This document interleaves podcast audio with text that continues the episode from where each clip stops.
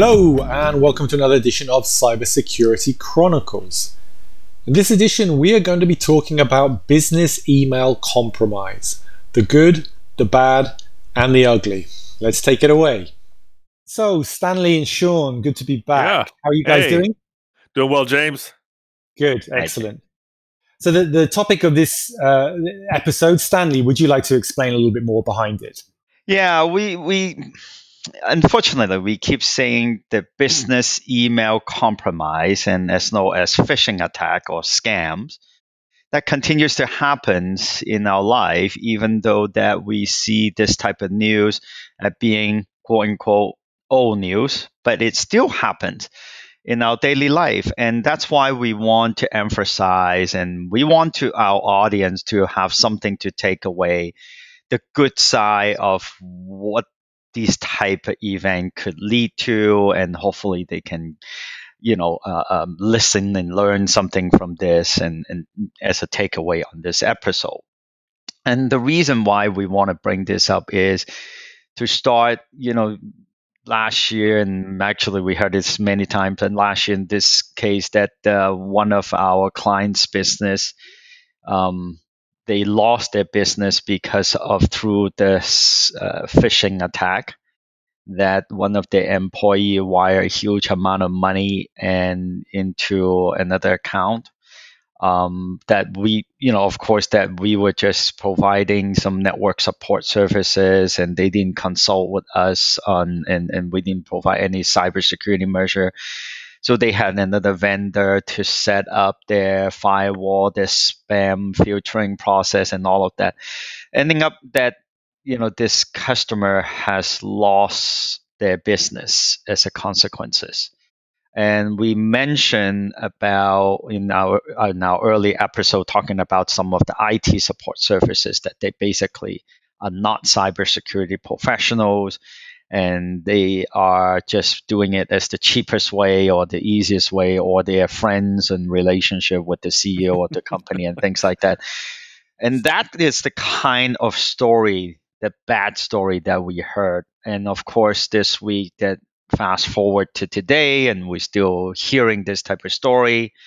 And on Monday, it just happened to one of our client, and I think Sean was really deep involved with this, and and I let Sean to share the details of it. Um, but that's why it's so concerning. It's kind of you know it might make my heart stop a few beats at, at that time. But uh, let's let's let's Sean, please help me out with um, yeah. So, so the one you just told is really sort of the bad. That's that is a really bad incident where somebody falls victim and they lose their business. And uh, in this particular case, uh, our customer has a customer, uh, and our customer was used uh, on the in the spoof uh, email to compromise their customer in a business email compromise. And so the our customer's customer ended up sending money because they were told there was a change in a payment process that they had probably going to have an issue with the check. So could they just wire the money to this account?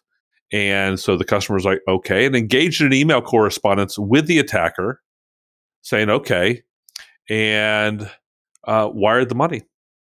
When our customer called to check on the payment, they said, I wired it to you last week. And so we got involved in the investigation because our customer was involved in it, and we're able to demonstrate to our customer that it was not their, uh, it was not a breach on their side, and uh, ultimately, the fortunate is their customer was able to get their money back from the receiving bank. And uh, so that was a fortunate case. In the right case was another customer of ours who received an email from the CEO. Uh, apparently, they thought it was. Uh, and it was wiring instructions for a new vendor, and they needed to send the money right away. Well, fortunately, the the our customer listening to us had put a financial transaction control policy in place that when a dollar amount was exceeded, it required verbal confirmation of the instructions.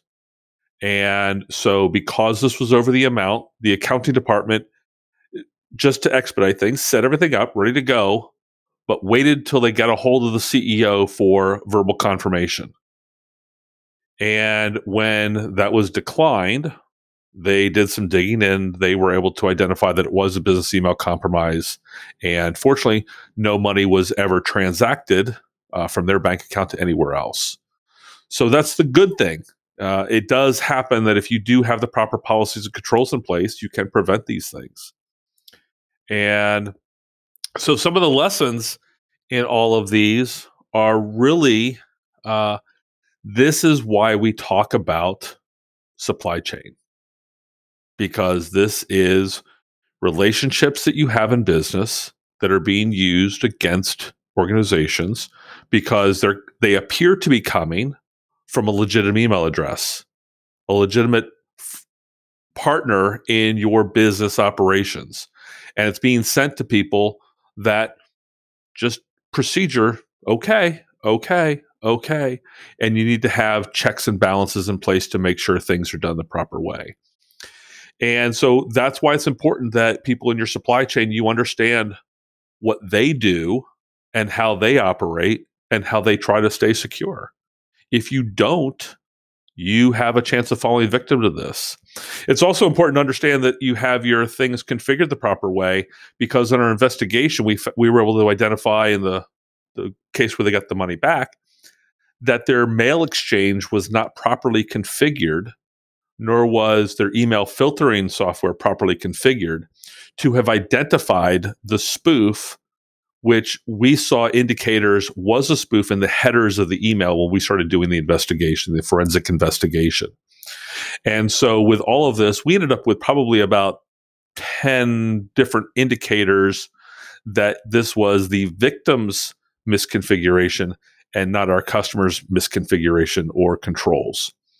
And so that's important to be able to to demonstrate that uh, and in some cases, you know, it illustrates an ROI for our customer, the value that we can bring in what we do for them. And so those are some of the things you look for. Uh, but I, I would just share with people if if you think that you have been a victim of an email compromise uh, for any particular reason, uh, the things there's some steps to do. Um, contact your local law enforcement officers. Uh, your local law enforcement, while they they may say, well, well, it's probably in Eastern Europe right now. Can't really do a whole lot to help you get your money back. it's important that you file a, a, a, um, a, police report because your insurance policy may require it. Uh, and so it's important just to have it at least on record that this happened. When these things happen, oftentimes they'll get picked up by the news too, and it gets talked about. And if it's talked about, then it brings awareness to people that these things go on. The other is to contact your bank uh, and let them deal with the receiving bank. And in the, the fortunate case, they because of that relationship, the banks have a lot of controls. And in this forty thousand dollar transaction, there are some holds that go on in international banking now uh, to prevent this kind of stuff from going on, to prevent money laundering from happening. And so, fortunately, the banks were able to return, reverse the money, and get those things straight. And then the third thing is contacting the FBI's uh, internet, the I the I3C, uh, which is their uh, online crime center reporting. That is information that feeds into this, and what they do is they profile how it was done. And oftentimes they have ways to maybe help get involved with the banks to find out what's going on and get money back sometimes. But it does, it is important that you feed this information into the FBI because they do have a large database and they can certainly be a huge help in doing this stuff. Yeah, you mentioned Sean. You talking about you know the ROI um, and, yeah. and the awareness, and and I think that that we cannot emphasize enough. Um, staff awareness training provides the best ROI for any organization. It just uh, you know education's training goes a long way in terms of you know to save yourself headache and to provide the peace of mind. And you know, this is the type of thing. Do you do you mind to elaborate it again and and emphasize what we do in the yeah. staff awareness training and and you know just provide it to our audience and I, I hope the business executive is listening you know how important it is to train your staff and and the like you, you mentioned this fortunate case again it's a small company. It's only 10 people in that organization. Right. so it's very easy to set up policy and procedures to manage the financial transactions. But more importantly is to train these 10 people just to start watching out for this type of phishing email attack. And maybe you can share how we do it with our you know with our clients at this point sean yeah. So it, it's about making your employees aware of of two things. One, the their actions have an impact on the business. That you rely upon them to protect the business as much as you do anything else. And showing them examples of things that could happen uh, in the in the just the course of them doing business, their their daily work for the company, illustrating how that can adversely affect the business, and then what they can do to identify certain things. Not a lot different than doing fire drills for companies. You know, buildings. If you're in a building with a bunch of different businesses, you do fire drills, and everybody ends up in the parking lot. Okay, we got it. Everybody knows what to do. Same sort of thing here is identify emails, learn to identify emails that may be unusual. Don't just accept them blindly. Um, you know, for good or bad, uh, some of the email platforms have gotten really good at filtering this stuff out. So you don't often see them in your personal email as much as you used to. Uh, but business emails, not always as robust uh, at picking this stuff up and especially if it's really good, well crafted phishing attack uh, to get this money from a company, they can kind of get through the systems. But it's important to be able to figure out.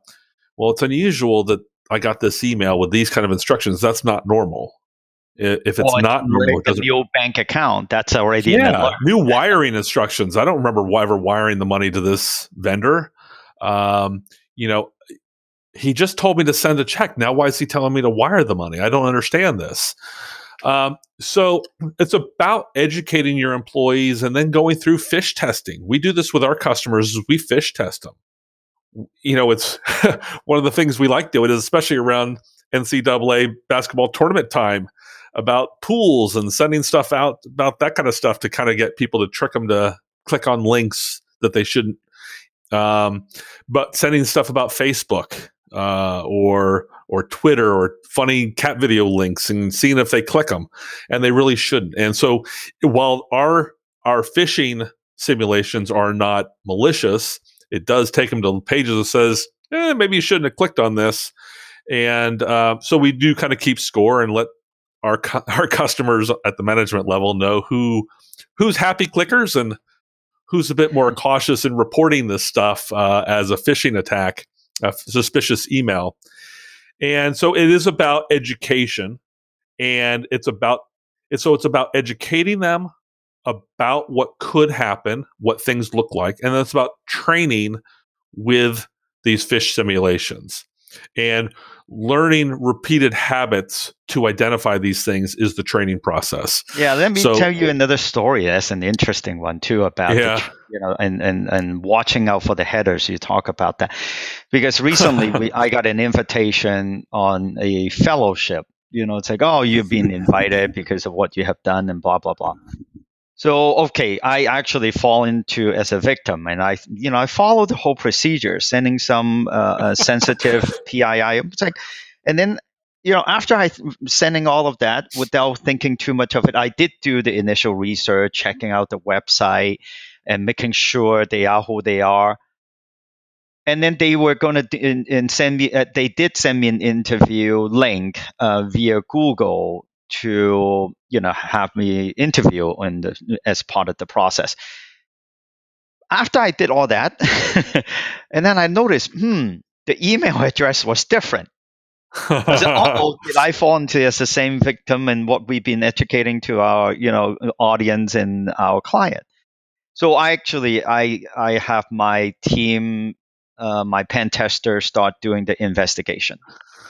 And luckily that it was their old website domain. It, it basically, it looks different. It was the, the only difference was between an A on the now the new current website domain and an I in the middle of their name. Okay, I'm not going to mention the name, but it was just one character different. And so in the original thought process, oh, you know, it is the same. It didn't even pay too much attention. Yeah.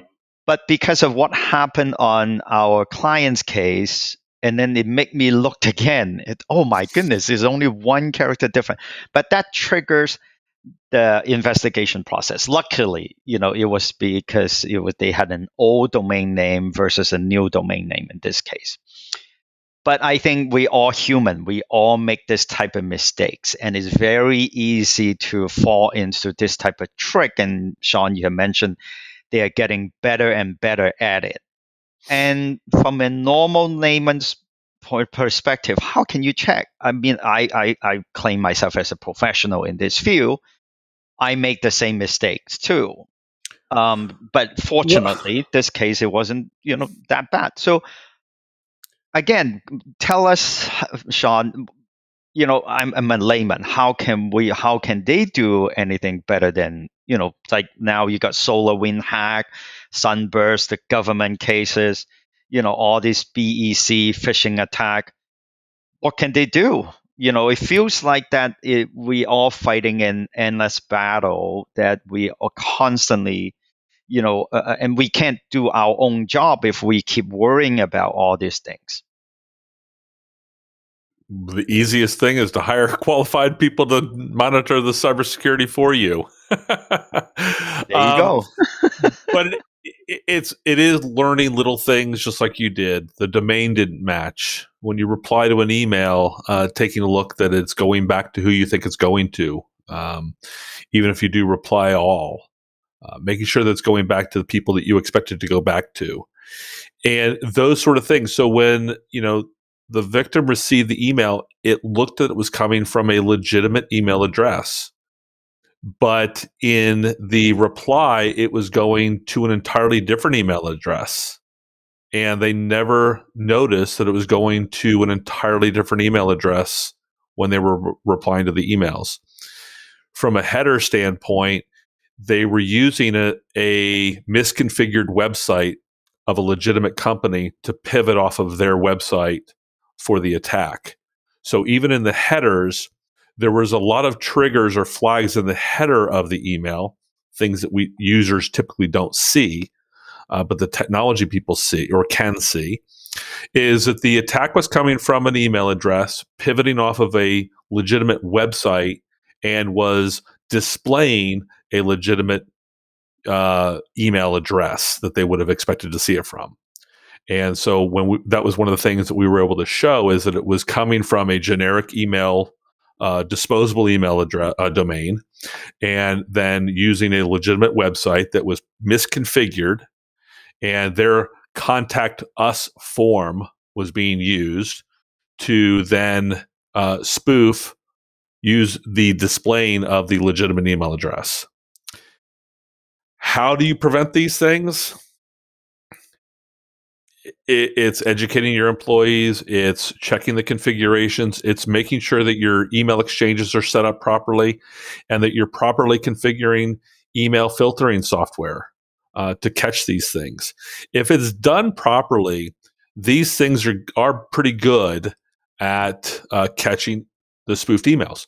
Not all of them not all of them but a good number of them and it's a, it is a way to reduce your attack uh, profile uh, by having these things properly configured. And it's a team effort, and I keep it is educating. I keep educating everybody, telling that everyone, nobody knows it all. Uh, and we don't know it all. You know, big organization that doesn't know it all, and it takes all of us. And and you know, and I go out and teach us, uh, our clients, staff, you know, starting from your personal side, just think yep. about you treating the company digital assets as your personal assets because they are, you know, it is the same if you look at it. At the end of the day, if that business crumbled up, like the one that we had, you know, I had uh, um, known to, then they lost their job too. The staff lost yep. their job. It's the financial relationship. It's also like a supply chain you know, if the company you work for go bankrupt because of a phishing attack, well, you know, you get you are the part of the victim as well too. So mm-hmm. think of it from a personal point of view. And that's why we gave out you know, during this educational training to their staff, and you know, it's like, okay, here are the free tools. You know, using MFAs, um, getting used to the MFA because we know password doesn't work anymore as part of our new benchmarking and new way of doing things. We actually starting to ditch password because we know that fail miserably and it failed right. many times. So now we insist it to have we you know using two um, uh, uh, even three authentication method. Yeah, password is still one and of your employees um, you are going to cry and complain about having to use MFA because it's an extra step and they don't want to do it. You know what? People cry and complain about using seatbelts in cars too. There you go. But it you saves know, lives. So, so, but it does, and if it saves a business life, then you got to do it. And and you know the final thing is put a financial transaction policy in your company if it's over a certain dollar amount, verify before you just go ahead and do it. That's a simple that's a simple thing. Hey, everybody, if we're going to send money to somebody, if it's over a thousand dollars, don't do it until you get call somebody on the phone. Pick up the phone. Speak to someone. Don't use email. Don't use text. Get a verbal authorization. So, little little tips and tricks. Well, great stuff, uh, Stanley and Sean. I, I, was listening intently. I, I totally agree. I think um, the only thing I was going to say is that the training for the executives is just as important as the team, right? About these concepts. In, in so some cases, it may be more top. important. so, education for everyone. I, I totally agree. So, thanks again for sharing some great examples. I think will help a lot of people understand the importance of, of this topic. So, um, thanks to you both. Um, look sure. forward to you on the thanks, next James. episode. Take Thank care. you. Bye-bye. Bye.